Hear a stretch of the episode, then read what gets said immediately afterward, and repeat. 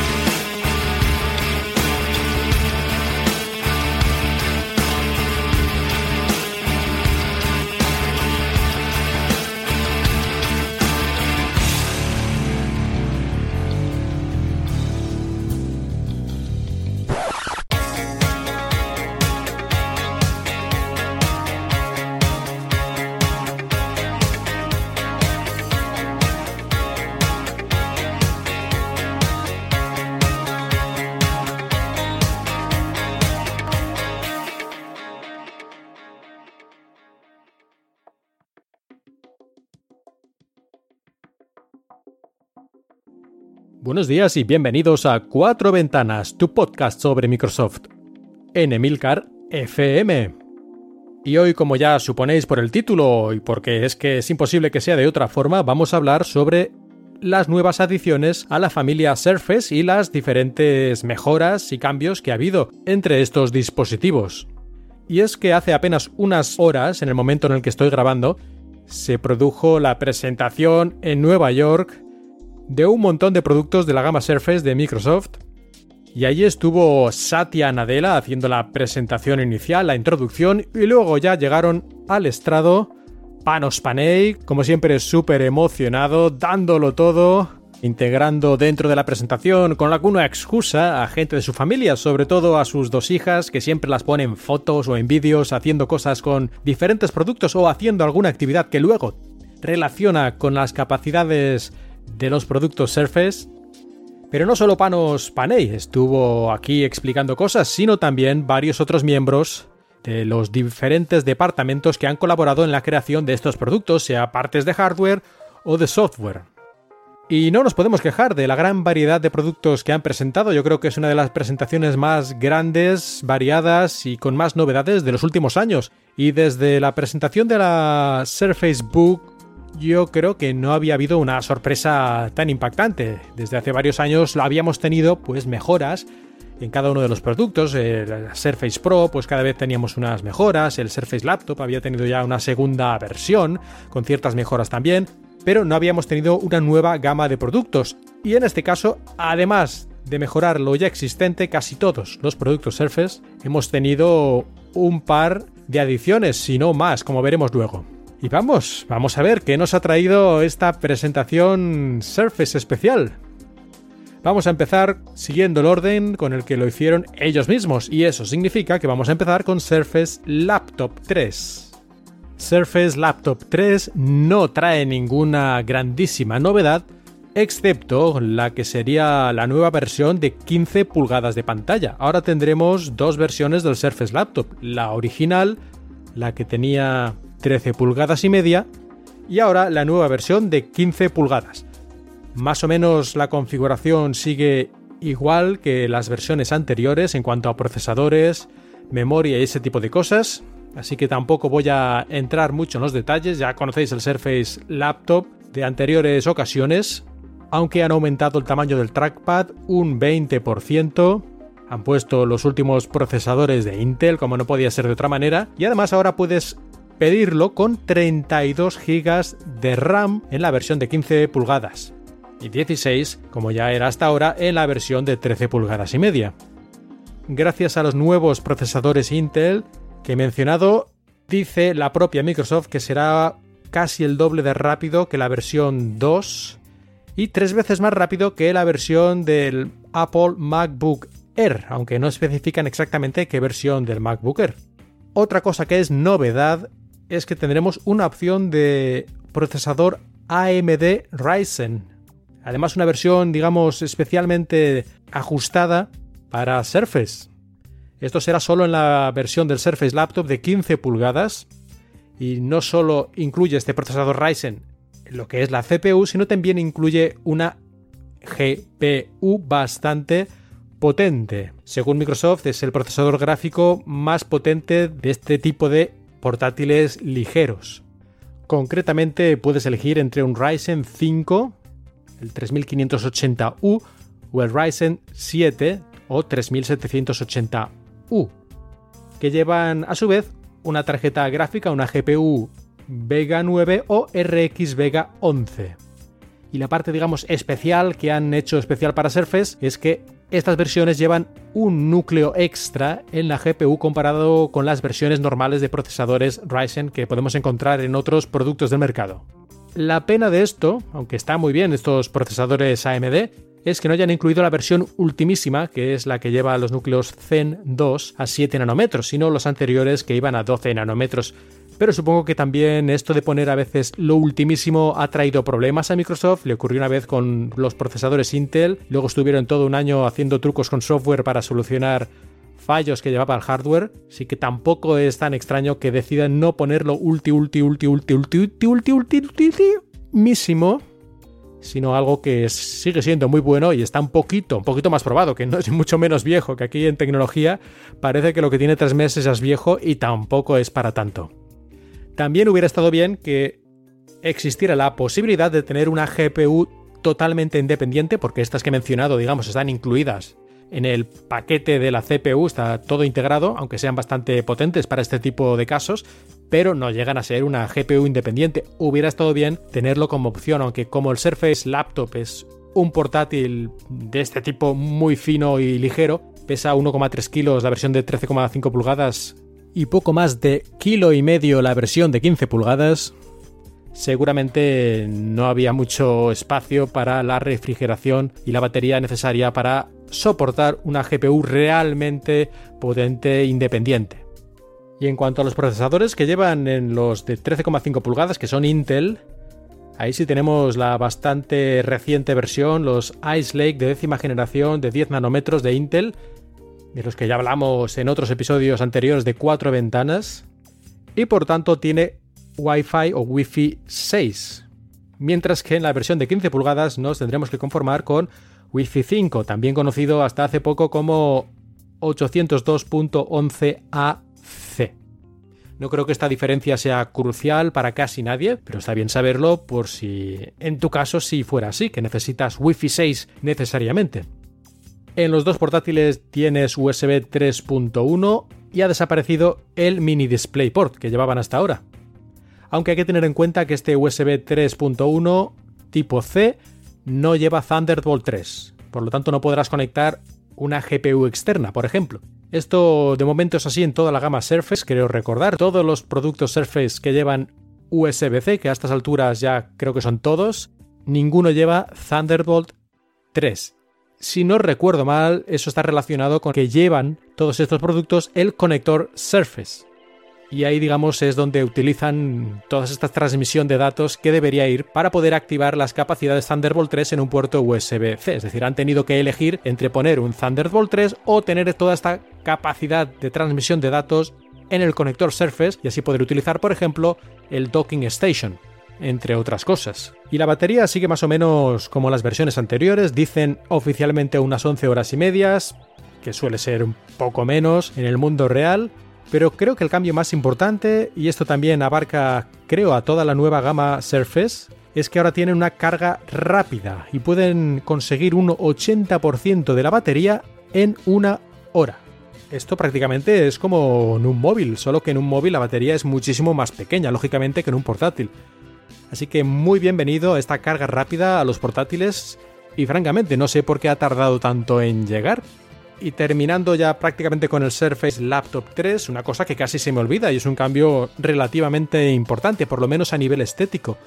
Es que ahora habrá una versión que no lleva este tejido alcantara sobre el teclado, sino que podemos elegir una versión del Surface Laptop 3 que lleva la parte superior con aluminio. Para que nos entendamos y sin dar rodeos innecesarios, ahora tiene un aspecto, esa versión, a lo que sería un MacBook, o MacBook Air o MacBook Pro, en fin, ese tipo de productos hechos con aluminio unibody. Esta versión es ligeramente más pesada que la que lleva Alcantara, pero bueno, no es una diferencia, digamos, que vaya a importar a nadie, creo yo. Creo que son 50 o 60 gramos más.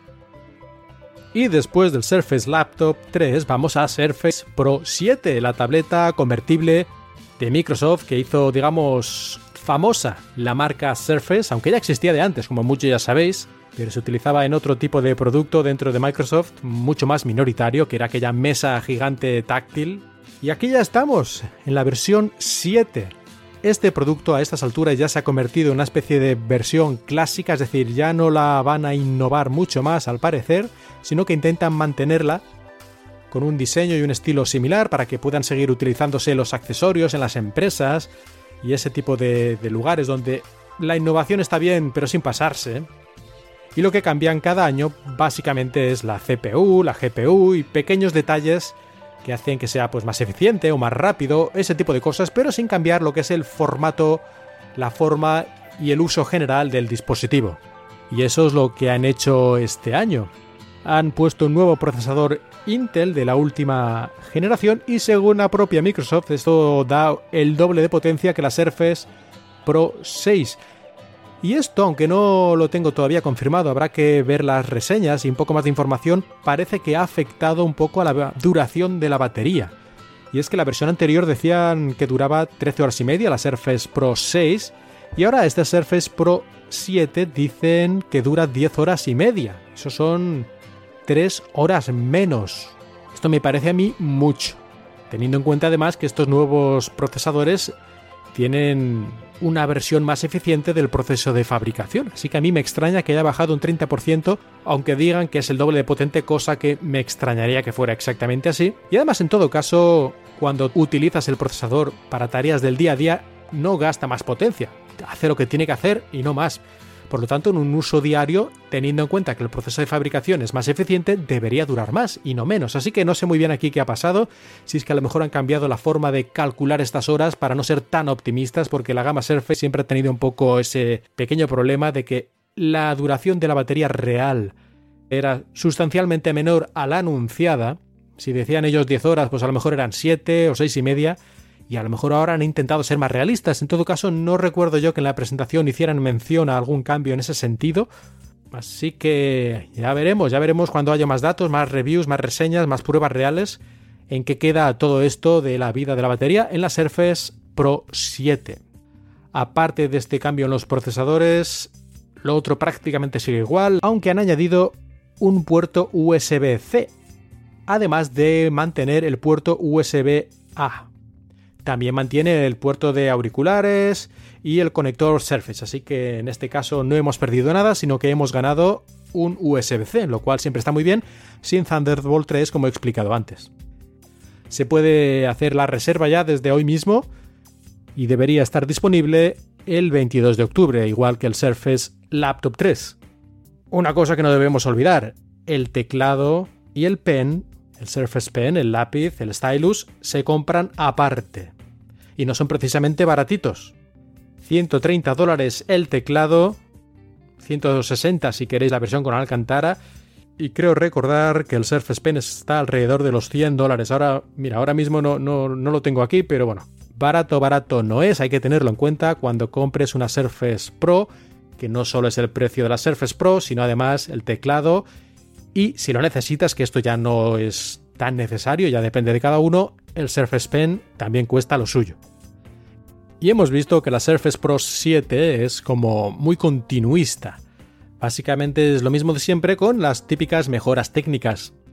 Pero ahora tenemos algo nuevo, el siguiente paso, la evolución de Surface Pro.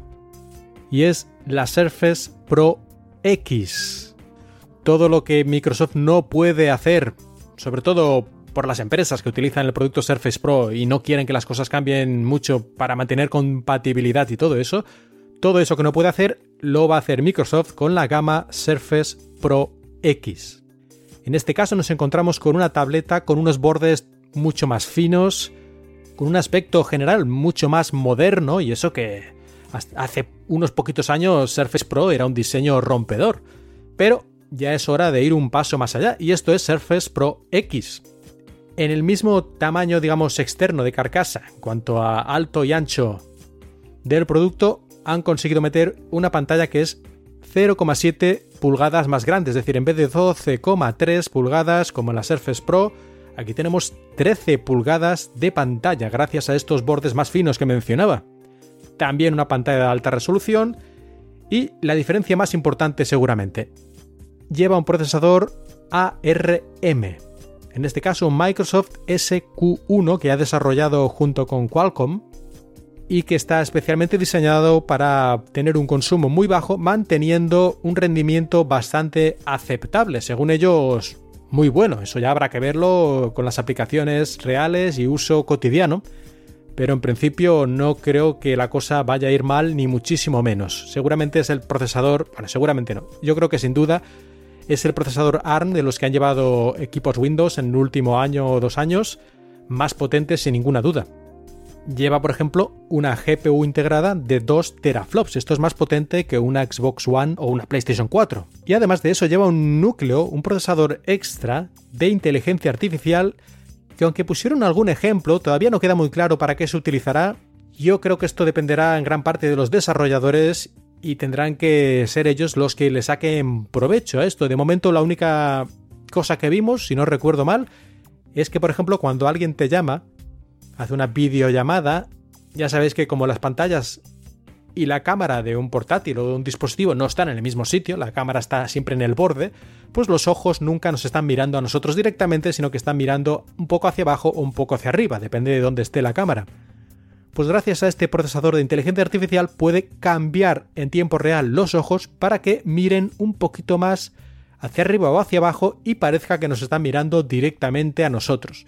Esto me parece un poco creepy, francamente, y yo no sé si esto funcionará muy bien, ni si tiene mucho sentido, pero sí que demuestra al menos la potencia de este coprocesador de inteligencia artificial, que según ellos dijeron puede hacer este trabajo 50 veces más eficientemente que si lo hicieran con la CPU normal, con el procesador Intel o ARM estándar. 50 veces, que se dice pronto, pero es obviamente la diferencia entre no poder hacerlo en absoluto y hacerlo sin que prácticamente notemos ningún descenso en la velocidad general del sistema. Además, no hay que olvidar también que el procesador Microsoft SQ1 incluye LTS, que tendremos conectividad móvil en cualquier lugar prácticamente, y que debido a su bajo consumo nos prometen unas 13 horas de duración de batería, que es más que la Surface Pro actual. Pero aquí no acaban las novedades.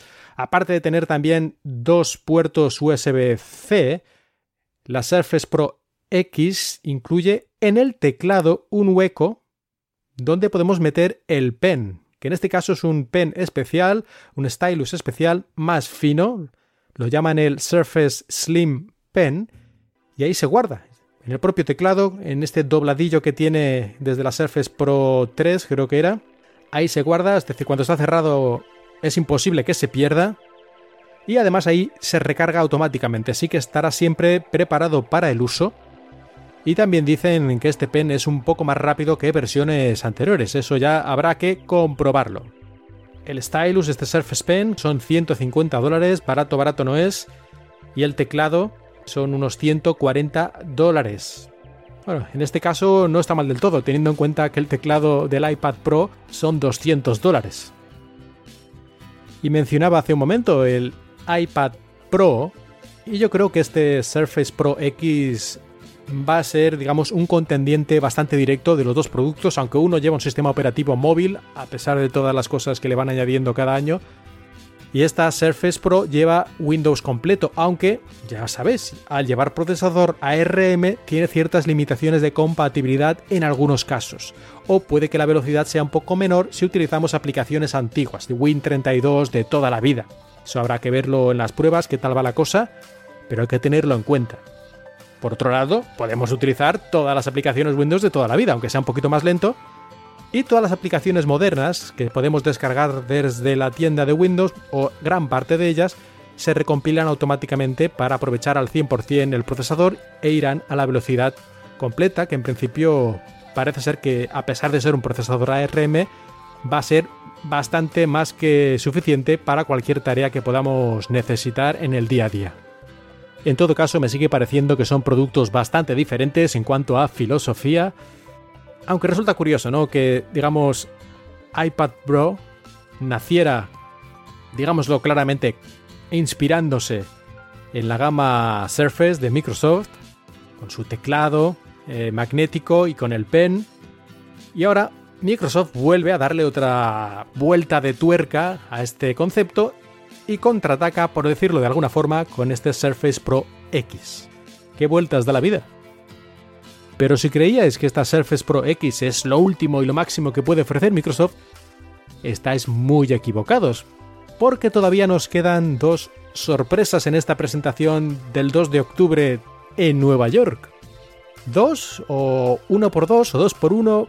Bueno, digamos que son conceptos relacionados entre ellos. Y estoy hablando, en primer caso, de el Surface Neo, o Neo, pronunciado más en inglés.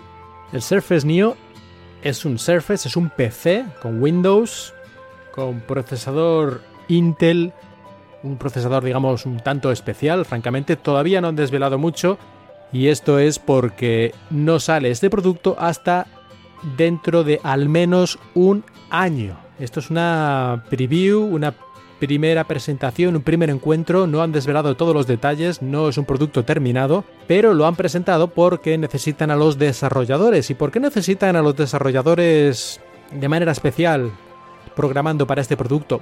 Sobre todo por su interface. Y es que tiene dos pantallas. Es como una especie de libro con dos pantallas, cada una de 9 pulgadas, y que al abrirse completamente tenemos el equivalente a una pantalla de 13 pulgadas. Además, se puede abrir, digamos, como un libro, pero también se le puede dar la vuelta completamente y tener una pantalla a un lado y la otra al otro. Todo esto gracias a una bisagra. Microsoft lleva bastante tiempo trabajando con estas cosas del el Surface Book y toda la gama Surface. Llevan ahí trabajando con todo tipo de diseños para hacer bisagras que funcionen correctamente. Y esta es una de las más avanzadas porque tiene que abrirse y cerrarse fácilmente pero al mismo tiempo que no, digamos, no se mueva libremente la hoja del libro, por así decirlo, sino que se mantenga en la posición en la que te interese, sea abierto plano, abierto como un libro, en forma de tienda de campaña, eh, dado la vuelta completamente y las pantallas eh, en sentido contrario, en fin. Es algo que hay que cuidar mucho y sobre todo que con el tiempo además no se desgaste y se quede aquello como como si fuera medio, medio roto, ¿no? Dando vueltas la pantalla a poco que muevas un poco la mano. Pues este nuevo factor de forma con dos pantallas que permite mover las aplicaciones de una pantalla a la otra, ponerlas al mismo tiempo en las dos, pero que cada parte muestre diferentes aspectos de la aplicación, es el motivo por el que necesita presentar esto y que los desarrolladores ya vayan actualizando sus aplicaciones para sacar provecho de esto. Y esto va conjuntamente con una nueva versión de Windows 10 que han llamado Windows 10 X, que permitirá todo este tipo de interacciones con la interfaz adecuadas a la doble pantalla y que también que pueda abrirse de diferentes formas el dispositivo. El Surface Neo apenas tiene 5,6 milímetros de grosor y pesa 655 gramos, así que será muy fácil de llevar por ahí y al fin y al cabo es una pantalla de 13 pulgadas, aunque sea en dos partes. Es cierto que hay un pequeño, digamos, marco en el centro entre las dos pantallas, así que no creo que fuera la manera mejor de, por ejemplo, ver una película en las dos pantallas al mismo tiempo. Pero tampoco creo que esté pensado para esto. Yo creo que el Surface Neo está especialmente pensado para productividad. Poder tener dos aplicaciones al mismo tiempo, poder utilizar una aplicación con diferentes opciones en cada una de las pantallas y ese tipo de cosas y si quieres ver un vídeo, pues lo podrás hacer, pero yo creo que casi mejor utilizar solo una de las dos pantallas y ya está. Pero si es un dispositivo de productividad, aquí falta algo. Como toda la gama Surface, Neo tiene un teclado, pero es un poco distinto a las otras versiones de los teclados Surface. En este caso es completamente inalámbrico, es decir, es Bluetooth, se puede separar completamente del dispositivo. Por ejemplo, podemos poner el Surface Neo sobre la mesa con las pantallas ligeramente cerradas de manera que se aguante por sí misma, poner el teclado delante y empezar a escribir. O podemos ponerlo encima de la propia pantalla, que se, digamos, se ancla magnéticamente en la posición adecuada, y depende de en qué parte de la pantalla lo pongamos, reacciona el dispositivo, reacciona Windows 10X, y hace que, por ejemplo, si el teclado está en la parte inferior, en la parte superior que queda en esa misma pantalla, porque no ocupa toda una de las pantallas, sino solo parte, pues en la franja que queda libre, ahí aparecen, por ejemplo, emoticonos, si estamos escribiendo, o cualquier otra cosa que el desarrollador desee. Es como una, una barra de utilidades que puede llevar cualquier cosa que sea útil. Y en cambio, si movemos el teclado a la parte superior de esa misma pantalla, entonces en la parte de abajo aparece un trackpad virtual. Y podemos utilizarlo como, como eso, como un trackpad para mover el cursor en la pantalla, como un portátil más tradicional. No es el primer dispositivo que aparece con dos pantallas en el mercado. No sé, tenemos el Lenovo Yoga Book, por ejemplo, aunque ese tenía una pantalla de tinta electrónica. Y también hemos visto en el pasado otros dispositivos, incluso teléfonos, con pantallas duales. El problema general con estos dispositivos yo creo que era el software, que utilizaban un software que no estaba diseñado específicamente para eso y tampoco hubo nunca aplicaciones, excepto a lo mejor las que hacía la propia compañía para las actividades básicas, que utilizaran en absoluto la pantalla dual de la manera correcta, de manera que realmente mejore tu productividad y te sientas más cómodo utilizando el dispositivo. Así que ahí está el reto que tiene Microsoft por delante en este año. No es cuestión de hardware, que también, aunque eso parece que más o menos lo tienen solucionado, sino de software. Este Windows 10X y los desarrolladores tienen que trabajar conjuntamente para que podamos usar esta pantalla dual de una manera natural y que, sin pensar de manera especial, aprovechemos mejor nuestras capacidades, nuestro tiempo, gracias a poder ir teniendo más cosas organizadas en la pantalla, a veces solo una, a veces desplegar las dos y poder llevar este dispositivo tan fino y ligero con nosotros prácticamente todo el día. Al fin y al cabo es un PC de la gama Surface más ligero y fino por un amplio margen. Habrá que ver, de eso todavía no se habló, la duración de batería y muchos otros detalles, así que el año que viene veremos. Y bueno, y hasta aquí la presentación de Microsoft. No, no, señores, no. No, señores, yo también me iba, igual que iba a hacer panos pané, que parece que se despedía y se iba, pero no. Porque quedaba algo más. Quedaba algo más en esta presentación. Que diréis, a ver, Surface Pro X, que ya es un nuevo dispositivo mucho más moderno que los que había hasta ahora en cuanto a su diseño.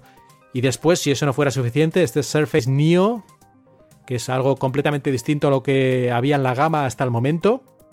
Pues señores, señoras, después de años de espera, después de infinitos rumores, después de que pareciera que todo había sido inútil, que la esperanza había desaparecido, que no había nada más que hacer. Surface Phone.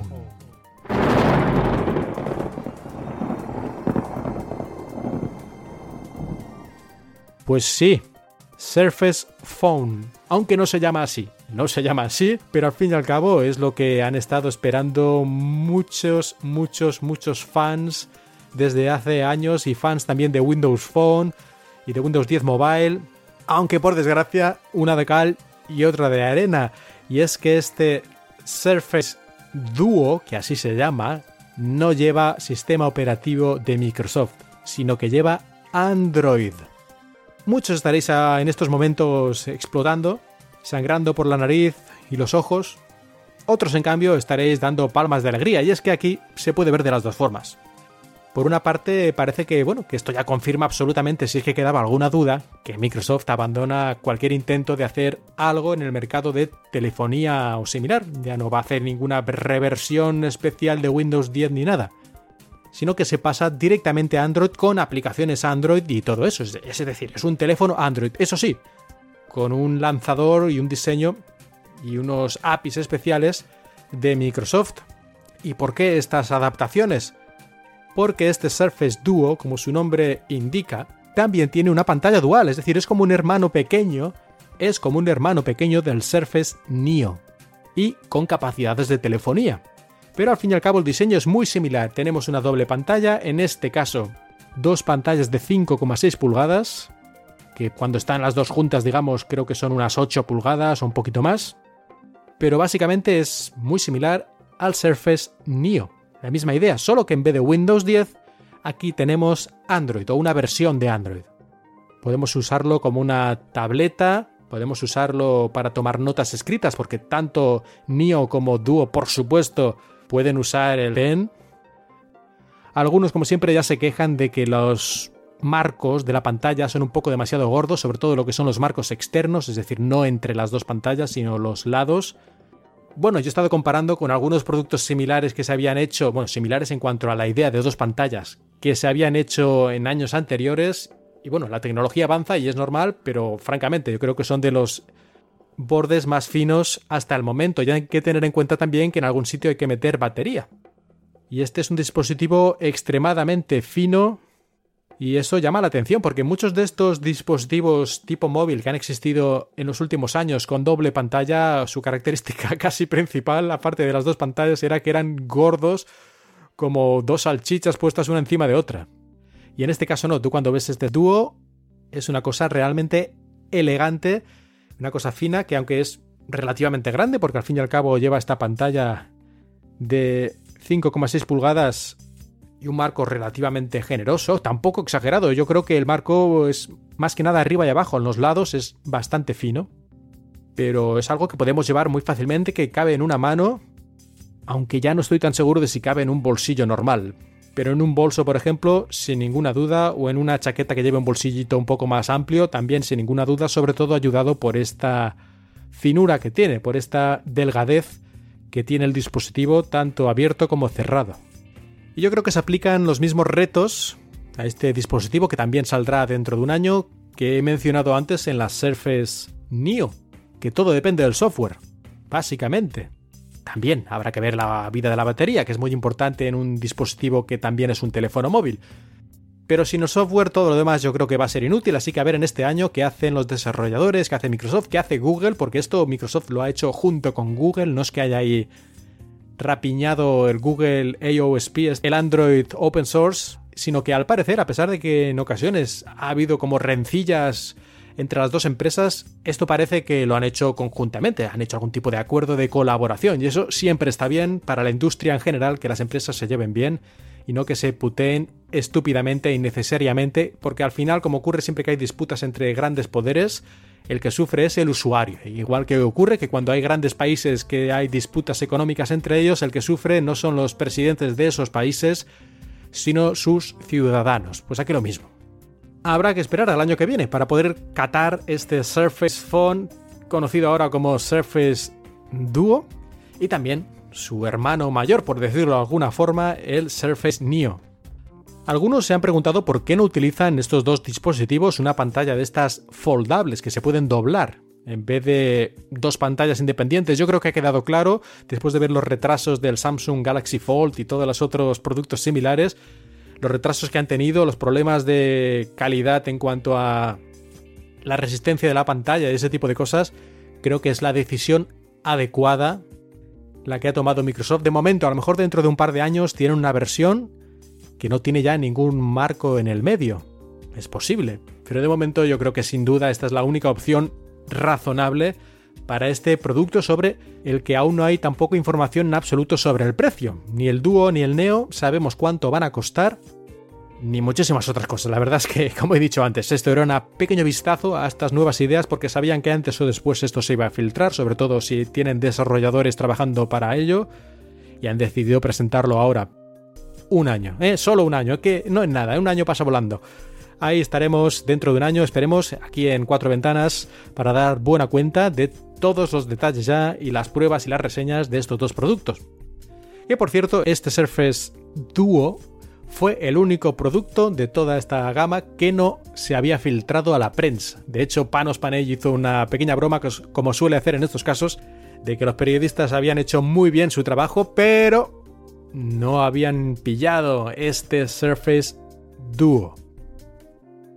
Y por cierto, tanto este Surface Duo como el Surface Neo Seguro que a los que llevan ya varios años siguiendo a Microsoft les recuerda a cierto producto que también en su momento creó un gran revuelo, sobre todo debido a su cancelación. Y este producto era precisamente lo mismo, una tableta con dos pantallas. Fue allá por el año 2010 cuando se estaba creando en Microsoft lo que luego terminaría siendo la gama Surface, pero en ese momento había como dos grupos dentro de la empresa trabajando en proyectos paralelos, competidores. a ver quién se llevaba el gato al agua. Un equipo era el que tenía uno de los creadores de Xbox, Jay Allard, y el otro es el que llevaba el jefe de Windows, Steven o Stephen Sinowski. Jay Allard quería eso, la tableta con dos pantallas y enfocada sobre todo a la creatividad, que la gente pudiera hacer sus dibujos, pudiera escribir a mano y un poco como si fuera trasladar la experiencia de tomar notas en una libreta, pero con mejoras que pueden traer el formato digital, como poder guardar todos tus trabajos muy fácilmente y recuperarlos, poder mover cosas de un lado al otro, poder trasladar de una aplicación a otra datos e información con un simple movimiento del dedo y ese tipo de cosas que, que se reflejaron en una especie de vídeo presentando este concepto. Todavía lo podéis encontrar en YouTube y en muchos sitios. Este vídeo de qué? Del Microsoft Courier, que así se llamaba este proyecto o esta tableta táctil con pen que creó, que estaba creando el equipo de Jay Allard por esa época. Desgraciadamente, Steve Ballmer tenía que elegir uno de los dos conceptos, ¿no? Uno más enfocado a Windows o este que sí utilizaba una versión de Windows, pero ya no era el Windows con el menú de inicio y todas esas cosas, sino que era una cosa muy modificada, adaptado al formato. Y esto parece ser que a algunos dentro de la compañía, sobre todo a Sinofsky, no le gustó nada y tampoco le convenció mucho a Bill Gates, al que Steve Ballmer, que en esa época era el CEO, le pidió consejo. Así que entre que a Bill Gates la cosa no le parecía muy interesante porque no servía para ver tu email de manera demasiado productiva, sino que era más algo para creativos. Y ya sabéis que Bill Gates pues está un poco menos enfocado a la creatividad que por ejemplo podría ser Steve Jobs en su tiempo. Y lo que decía Sinofsky, que como era el jefe de Windows, lo que quería es que Windows mantuviera, digamos, su importancia capital dentro de la empresa, y esto de unas versiones modificadas que prácticamente desmontaban todo lo que es el interfaz de Windows, le hacía muy poca gracia. Bueno, pues entre una cosa y la otra, o lo que fuera, porque esto es medio secreto, por lo menos no han hablado con gran detalle de la parte de por qué se canceló, pues al final ocurrió, ocurrió eso. Balmer decidió quitar el apoyo a este proyecto, cancelarlo y seguir con lo que al final se convertiría en Surface, la Surface RT y la Surface Pro. Os recomiendo, si no lo habéis visto ya alguna vez, que le echéis un vistazo a este vídeo demostración de lo que hubiera sido potencialmente este Microsoft Courier. Y es un concepto por lo menos llamativo, como mínimo. Luego a lo mejor la practicidad habría que haberlo visto ya en persona y si funcionaba tan bien como en este vídeo, digamos, falso, creado solo como demostración del concepto, pero yo creo que como idea tenía buena pinta como mínimo. Si queréis saber más sobre lo que pasó con el Microsoft Courier, os voy a dejar un enlace a un artículo de cnet.com en el que explican con bastante detalle todo lo que se sabe sobre el proyecto y sobre todo sobre por qué fue cancelado. Este es un artículo ya de, bueno, de esa época, ¿no? Del año 2011, más o menos un año después de su cancelación, pero yo creo que está, está bastante bien, le podéis echar un vistazo. Pero volvamos al presente. Y vosotros pensaréis que después de Surface Laptop 3, Surface Pro 7, Surface Pro X y esta primera visión de Surface Pro Neo y Duo, ya estaríamos aquí dando palmas y como locos. Bueno, pues sí, la verdad es que sí, estamos dando palmas, pero nos falta todavía un producto más y en este caso es un accesorio, pero también tiene cierto interés, excepto en su precio, que yo creo que se han pasado un poco, porque 250 dólares es un poco exagerado. ¿Y de qué estoy hablando? Estoy hablando de los nuevos Surface Earbuds. Los Surface Earbuds son unos auriculares de estos que se ponen dentro de la oreja, que son inalámbricos, que son independientes el uno del otro y que se han puesto de moda en el último año, sobre todo. Ya todas las empresas parece que si no sacan uno de estos, mm, que ya quedan mal o algo así delante de la familia en Navidad, no lo sé. Pero Microsoft, después de haber sacado los Surface Earphones, los auriculares Surface hace unos cuantos meses, estos de estos grandotes que tapan toda la oreja, ahora sacan estos pequeñitos que se meten dentro de la oreja y que tienen como diferenciación de otros de los otros modelos de otras marcas que tienen una superficie táctil así una cosa redonda, que esto es bastante llamativo, pero bueno, también son bastante llamativos prácticamente todos los otros modelos que hay en el mercado de este tipo de dispositivos, quieras que no, sobre todo porque tienen la manía de hacerlos de color blanco para que destaquen bien destacados. Tiene esta superficie táctil con la que podemos controlar la música, la reproducción, el play, stop, subir el volumen, bajar el volumen y activar otras funciones con el dedo, sea en un lado, con el lado izquierdo, con el lado derecho, como nosotros nos venga bien. Y además tienen dos micrófonos para hacer cancelación de ruido, dos micrófonos en cada uno de los auriculares para mejorar la calidad de, de nuestra voz cuando hagamos una llamada o cuando hagamos transcripción de voz, porque también tienen la opción de hacer transcripción utilizando el sistema de, de Office y en la nube y todo esto, de que nosotros lo que digamos nos lo transcriba a texto. E incluso un paso más que es, aparte de transcribirlo a texto, nos lo traduzca al texto hasta 60 idiomas utilizando la tecnología que utiliza el traductor Bing. Pues aquí en tiempo real, por ejemplo, si estamos haciendo una presentación en directo, podemos hacer que en la pantalla de la presentación estamos conectando nuestra Surface, por ejemplo, ahí al proyector y estamos utilizándolo para hacer la presentación del PowerPoint, podemos utilizar esta opción para que llevando este auricular lo que vamos diciendo se va transcribiendo a texto y si queremos a uno o dos o tres idiomas. Tiene que ser espectacular ir ahí haciendo una presentación como si nada, con las manos libres porque lo llevas ahí apenas una cosita en la oreja y que se vaya transcribiendo todo. El futuro está aquí. Pero 250 dólares... El futuro podría ser más barato, francamente pero habrá que quedar a la espera de las pruebas, también de la calidad del sonido, que al fin y al cabo son auriculares, de la duración de batería y otros aspectos. Dicen que 24 horas de duración de batería si de vez en cuando los recargamos con la cajita de transporte que llevan. No sé si han dicho cuánto dura la batería por sí mismos de estos auriculares sin recargar en su cajita, así que como veis todavía falta información. En los próximos cuatro ventanas Tendremos ya los detalles de todos los productos que se han presentado, ya las pruebas, reseñas reales de baterías y de todas estas cosas.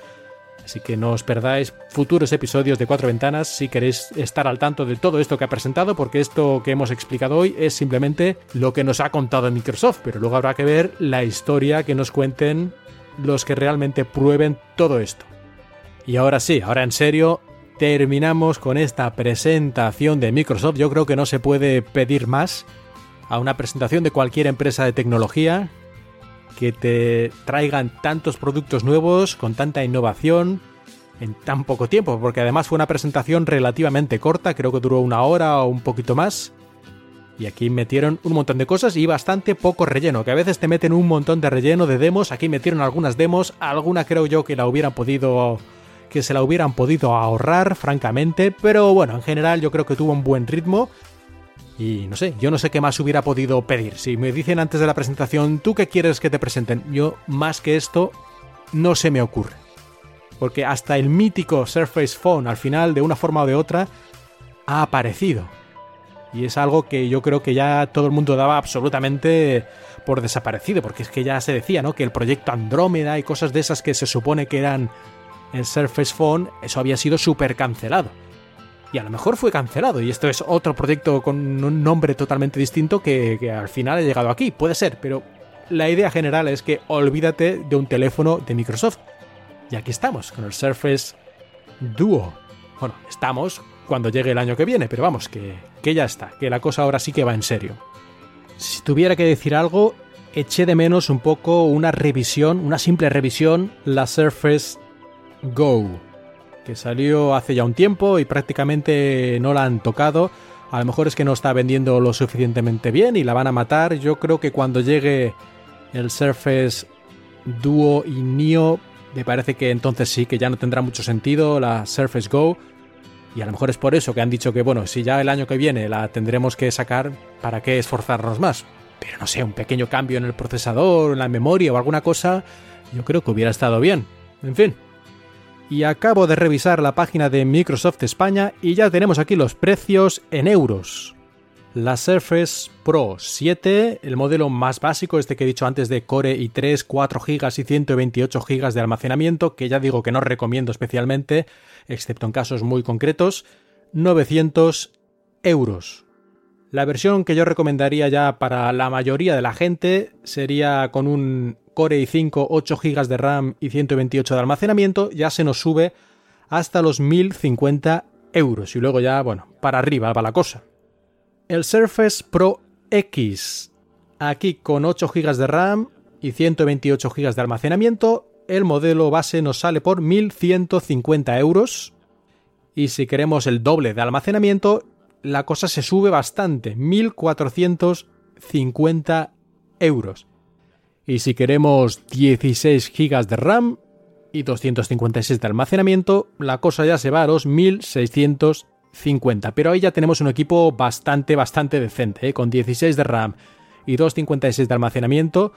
La cosa está bastante bien. Y además, que es algo que antes no he mencionado, una novedad en el Surface Pro X es que podemos cambiar el almacenamiento. Tiene una tapita que podemos abrir y sacar el disco duro, bueno, SSD lógicamente, con formato M2, lo podemos cambiar por el que nosotros queramos. Así que esto hay que tenerlo en cuenta. Podemos comprar a lo mejor una Surface con un almacenamiento relativamente pequeño y dentro de un año, cuando además los precios de los SSD hayan bajado aún más, comprarnos uno de 512 y meterlo nosotros mismos. Esto es una novedad bastante importante. Esto en este tipo de dispositivos, tabletas, convertibles y todo es muy raro que se tenga la opción de actualizar ninguno de los componentes. Eh, aquello está súper sellado. Esto muy bien por Microsoft por permitir esta opción. Y ya que menciono esto, también algo que me dijeron durante la presentación, en el caso del Surface Laptop 3, ahora será mucho más fácil poder desmontar eh, la parte superior y poder acceder de manera mucho más fácil a los componentes internos para repararlo o para cambiar también, por ejemplo, el almacenamiento de Surface Laptop. De hecho, Panos Panay durante la presentación abrió el portátil, la parte superior, quitó el teclado, digamos, y enseñó todo lo interior. Y aunque dijo que esto no lo hagamos en casa, así medio en broma, para que luego, ya sabéis, que luego lo demandan a uno, pues yo lo hice, se me rompió, que me lo pague Panos, ¿no? pues lo hizo una broma con eso, pero bueno, es verdad que hay que hacerlo con cuidado y con eh, los destornilladores o lo que sea, las herramientas correctas, pero que se han preocupado, y esto es muy importante, para que sus productos sean al menos un poco más arregalables, ¿no? Si esta palabra existe, y que podamos en algunos casos cambiar o mejorar alguna de sus capacidades como el almacenamiento. Siempre estos productos así como súper compactos y súper modernos y con un diseño muy bonito uno de los problemas que tienen es eso, que no podemos cambiar nada, no podemos actualizar nada. Tenían una nota casi de cero puntos o un punto en este rating, esta nota que le ponen en iFixit, esta famosa página web que se dedican a reparar productos electrónicos. Y hacen reseñas de productos, pero centrándose en su reparabilidad. Y todo este tipo de dispositivos siempre tenían cero o uno o poco más en cuanto a esta nota de reparabilidad. Y espero que gracias a esto que ha hecho esta última revisión de Surface, le den al menos un poquito más de nota. No le van a poner 8 puntos ni 10, obviamente, pero si a lo mejor en vez de 0 le ponen un 3 o un 4, pues algo es algo. Y sobre todo para el consumidor. Eso siempre está bien, que se pueda reparar más fácilmente o actualizar al menos en parte. Pero sigamos hablando de precios porque nos falta el Surface Laptop. El Surface Laptop 3 de 13 pulgadas y media lo tenemos a partir de 1150 euros. La versión con teclado Alcantara, un Core i5, 8 GB de RAM y 128 de almacenamiento. Y la versión de 15 pulgadas, la versión básica, sale por 1650 euros, en este caso con un procesador AMD A9 8 GB de RAM y 256 de almacenamiento, el doble que la versión básica del el Surface Laptop de 13 pulgadas y media. Hay que tener en cuenta esto también. Y ya llevamos una hora más o menos de programa, así que vamos a dar simplemente unas noticias extra para terminar, algunas noticias variadas, unas noticias breves y daremos por terminado el episodio de hoy de Cuatro Ventanas. Y la primera noticia breve es algo que a lo mejor algunos habéis notado y os ha molestado, no lo sé, pero es posible. Y es que desde la última versión de Windows 10, la que hace unos pocos meses lanzó, en Windows 10 Home no se puede crear una cuenta que sea local, es decir, te pide de manera obligatoria una cuenta Microsoft para poder digamos, hacer el setup, configurar Windows la primera vez que, que lo instalas. Hasta ahora esto no era así, había una opción un poco escondida ahí por un rinconcito, unas letras abajo que ponía, no sé, otras opciones o otras cosas así, en fin, lo estaba un poquito escondido ya hace unos años, lo de hacer una cuenta local sin, sin internet, pero ahora prácticamente lo han quitado en la versión Home de Windows, ¿eh? en la versión Pro la cosa sigue más o menos como antes, pero en esta versión Home es casi imposible hacer una cuenta de usuario local excepto si antes de hacer todo esto desconectas la conexión a Internet y entonces dará un error y sí te dará la opción de crear una cuenta local sin una cuenta Microsoft. También puedes poner una cuenta Microsoft y una vez ya esté todo Windows perfectamente instalado y funcionando, ir a las opciones de cuentas de usuario, borrar esa cuenta Microsoft y crear una cuenta local. Otra noticia breve es que Microsoft ya no se fía del almacenamiento SSD para hacer el cifrado, la encriptación. Muchos dispositivos de almacenamiento SSD tienen una función de cifrado propia. Hacen todo el trabajo de la encriptación por sí mismos, tú les tienes que poner ahí las contraseñas, pero luego ya se encargan el propio almacenamiento, el propio SSD de hacer todo el trabajo, digamos, sucio. Y no se tiene que ocupar Windows, ni el sistema operativo, ni la CPU del dispositivo de hacer nada.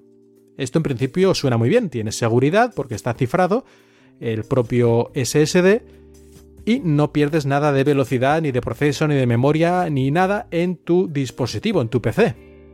¿Qué problema tiene esto?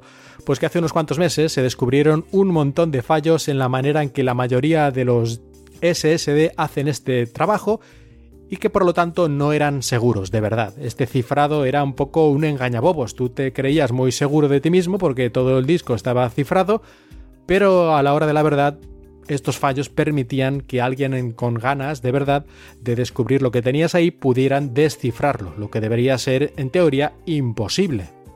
Así que Microsoft dice que a tomar por saco y que a partir de ahora por defecto Windows cuando tú le pidas cifrar el disco aunque técnicamente sea posible utilizar el cifrado por hardware del propio SSD, Windows va a utilizar el cifrado por software. Bueno, por software utilizando las instrucciones de cifrado especiales que tienen los procesadores Intel y otros, que hace que vaya la cosa mucho más rápido, pero sigue siendo, digamos, controlado todo el proceso por Windows. En fin, eh, bueno, hace unos meses cuando me compré mi nuevo PC estuve dándole vueltas a cómo activar este cifrado por hardware, porque en principio me parecía como mejor, consumía menos recursos y todo eso, aunque en realidad tampoco consume mucho, pero bueno, si está la opción está el SSD lo puede hacer, ¿por qué no utilizarlo? Bueno, al final por varios motivos no pude encontrar la forma de activarlo y me dio un poco de pena, ¿no? Decir, ay, qué, qué lástima, ¿no? Que pueda hacer eso. Bueno, pero ahora, al fin, parece que tomé la decisión adecuada, aunque fuera de forma obligatoria, porque hasta la propia Microsoft por defecto ya no acepta los discos SSD que cifren por su cuenta, sino que lo hace la propia Microsoft con Windows mediante software. Porque la seguridad de estos SSD, como se demostró en, este, en esta investigación, no estaba ni mucho menos al nivel que debería. Tenían un montón de fallos, la manera en que lo habían implementado y la seguridad era hasta en cierta manera mucho más débil de lo que debería ser. Siguiente noticia. Desde hace varios años los dispositivos con el sistema operativo de Mac, los MacBook y todos estos, tienen una opción para reinstalar el sistema operativo directamente desde Internet. Se descargan ah, el, el, sistema operativo desde los servidores de Apple y lo instalan desde cero. Hasta ahora esto no era posible con Windows. Tenías tú mismo que descargarte el sistema operativo, copiarlo en un USB, ponerlo, arrancar desde el USB, instalarlo. Que bueno, no es una cosa súper complicada, pero obviamente es más complicado que pulsar un botón, por así decirlo. Que es casi casi lo que había que hacer con los Mac. Pues Microsoft está ya preparando una versión de este sistema, algo muy similar, que nos permitirá también reinstalar nuestro equipo descargando la última versión de Windows directamente de los servidores de manera transparente al usuario. Supongo que simplemente tenemos que conectar el cable de red a nuestro PC o poner la contraseña del Wi-Fi y lo demás se encargará ya de descargarlo e instalarlo el propio sistema. Esto muy conveniente, sobre todo para la gente que no tiene mucha idea de tecnología y que algo tan en teoría sencillo como descargar un archivo y copiarlo en un USB les puede parecer ya algo problemático. Cualquier cosa que facilite las cosas yo creo que siempre es bienvenido, aunque tú seas un experto. Daño no te hace y habrá gente a la que le pueda ayudar muchísimo. Incluso a lo mejor a ti mismo te puede ahorrar un poco de tiempo, porque al fin y al cabo esto de ir copiando cosas, varios gigas siempre tarda unos minutos y se descarga directamente en el propio dispositivo eso que te ahorras. Y una noticia bastante curiosa, y es que Microsoft hace poco le pagó una millonada, se dice que hasta 10 millones de euros pagó Microsoft a uno de estos streamers, en este caso un streamer de, de videojuegos que estaba en la plataforma Twitch, que pertenece a Amazon, y le pagó Microsoft estos 10 millones o hasta 10 millones, porque estos son como un medio rumor, la cantidad exacta, le pagó en todo caso una pasta gansa para que se pase de forma exclusiva a la plataforma de streaming de videojuegos de Microsoft, que es Mixer. Este chico llamado Tyler Blevins, alias Ninja, que apenas tiene 28 años, pues se ha llevado esta pasta y lo único que va a tener que hacer es seguir haciendo lo mismo que hacía hasta ahora, solo que en otra plataforma. Se dice que el año pasado ganó, gracias a sus retransmisiones, 10 millones de dólares. Pero Microsoft no le ha pagado la pasta por eso, sino, creo yo, para que su plataforma alcance mucha más popularidad. Lógicamente, este ninja tenía muchísimos seguidores y gran parte de ellos es de esperar que se pasen con él a Mixer.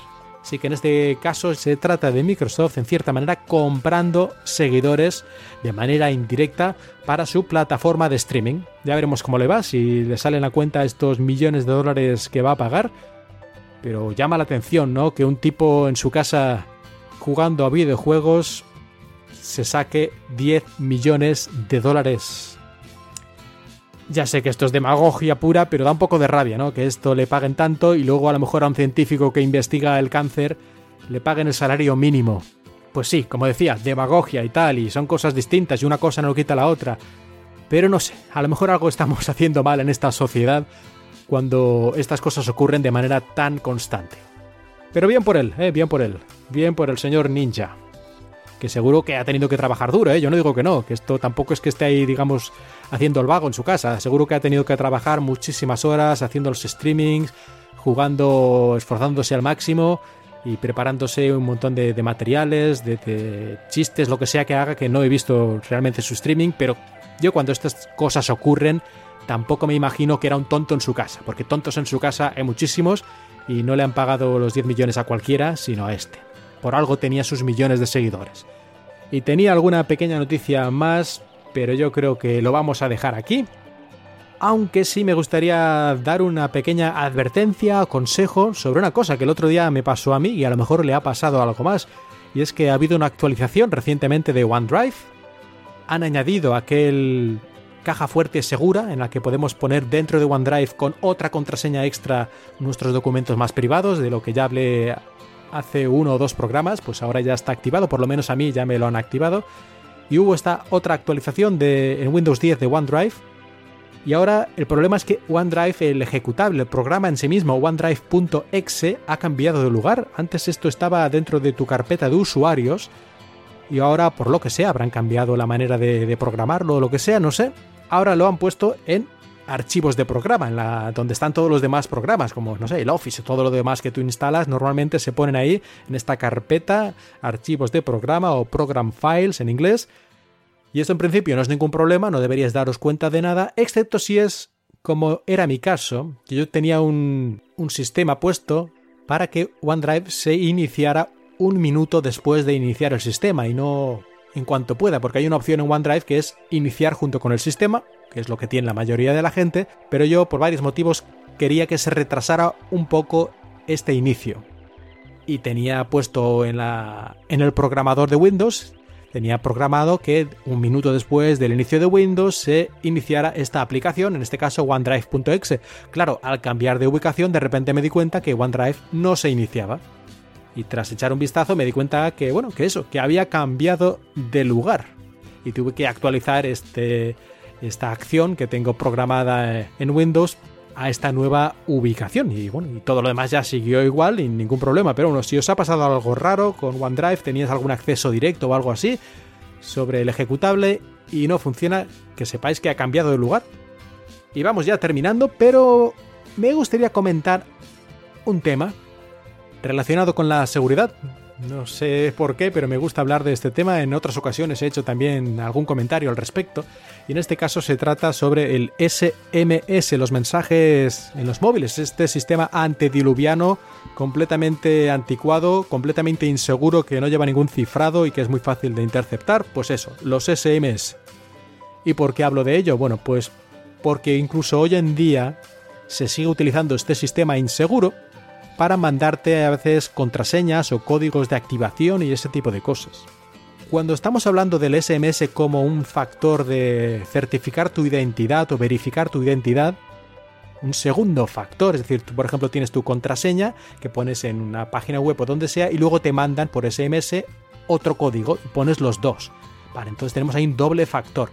En este caso, no es que sea lo más seguro, pero vale, sigue siendo mejor que solo tener un factor de, autenticación o de verificación de identidad. Pero el problema es que en ocasiones se utiliza este sistema de SMS para, por ejemplo, que te manden un código que te permite cambiar tu contraseña en un servicio web. Y esto ya es mucho más peligroso, porque con ese simple mensaje ya te pueden tomar control de tu cuenta. Y esto ocurre muchísimo, incluso en bancos. Y como he dicho, el SMS es por sí mismo inseguro. Hay bastantes técnicas con las que se pueden interceptar los mensajes, duplicar tarjetas SIM y muchas otras cosas. Así que es un sistema que no se debería utilizar. De hecho, ya hace cuatro años o tres o cuatro años, en Estados Unidos, lo que es el NIST, el Instituto Nacional de Estándares y Tecnologías de Estados Unidos, ya dijo en un paper, en un documento, que no se debía utilizar el SMS, que era inseguro. Pero aquí estamos, ¿eh? en 2019 y mantenemos estas cosas. Y si esto es poco seguro en un país, digamos, mm, democrático y normal, porque existe la posibilidad de que los hackers te intercepten el mensaje o te dupliquen el SIM, como he dicho, y otras cosas, imaginad lo que es esto en un país como puede ser China o en otros lugares donde el gobierno controla todo, no tiene que dar, digamos, explicaciones a nadie, ni a los jueces, ni a la policía, ni a nadie, y que haciendo un chasquido de los dedos le dan cualquier mensaje o información que esté en sus redes o en sus teléfonos móviles de cualquier persona. Y todo esto viene a cuento de que estaba mirando LinkedIn y en LinkedIn, en su versión en China, te exige, si quieres acceder a tu cuenta y ver tus cosas, bueno, utilizar LinkedIn básicamente en China, te exigen que les des un número de teléfono. Y yo no sé para qué lo quiere el gobierno chino, porque esto obviamente no es algo que quiera Microsoft, porque solo lo pide en algunos lugares donde, según la propia Microsoft indica, las regulaciones legales, etcétera, etcétera, lo hacen necesario. De hecho, lo pone entre paréntesis, pone ejemplo China, ya lo dicen claramente. Pues, eh, ¿para qué lo querrá el gobierno? Pues yo creo que para este tipo de cosas. Uno, para saber quién eres, si eres un ciudadano chino, tu teléfono, tu número de teléfono va asociado de manera necesaria aunque seguro que se puede hacer alguna trampa tal vez, pero en principio va asociado a tu identidad real. O sea que ya saben quién eres realmente. Y dos, en todo caso, si puede utilizarse para mandarte un mensaje SMS y, por ejemplo, cambiarte tu contraseña, pues te pueden hackear ya en un pispás. Ya no tienen ni que pedirlo a Microsoft ni a nadie. Y además luego podrían decir que esto ha sido un hacker y que ellos no saben nada. En fin, en todo caso me parece mal que se utilice un sistema inseguro como el SMS para este tipo de cosas y habrá que ir pensando otra cosa. En principio, lo recomendable sería utilizar un generador de códigos en tu propio teléfono. Microsoft tiene el suyo, pero bueno, Google y estos también tienen su propia aplicación de generación de códigos que se puede usar para un segundo factor de autenticación y otros menesteres similares. Y es lo que recomendaría yo siempre que sea posible. El problema es que, como he dicho, incluso bancos en España y en otros lugares te dan por defecto o incluso como única opción el uso del SMS para verificar tu identidad, lo cual es absolutamente de locos. Y hasta aquí llega el episodio de hoy de Cuatro Ventanas. Ya sabéis que si queréis colaborar conmigo, con mis podcasts, que son Cuatro Ventanas, un paseo por Shanghai, y estoy haciendo esta serie limitada de recuerdos de Japón también, Me podéis mandar algunos yuanes, yenes o lo que tengáis por el sofá a paypal.me barra markmilian. Si no, también podéis hacer reseñas en iTunes, que hace mucho que no tengo ninguna reseña y estoy ya aquí desesperado de la vida. Por favor.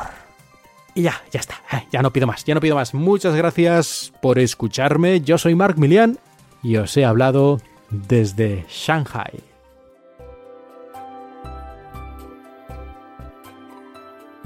Podéis dejar comentarios en la web de la red de podcast emilcar.fm y en Twitter arroba cuatro ventanas. La música que habéis escuchado durante este episodio pertenece a Serakina y Stereo Resonance, música con licencia Creative Commons.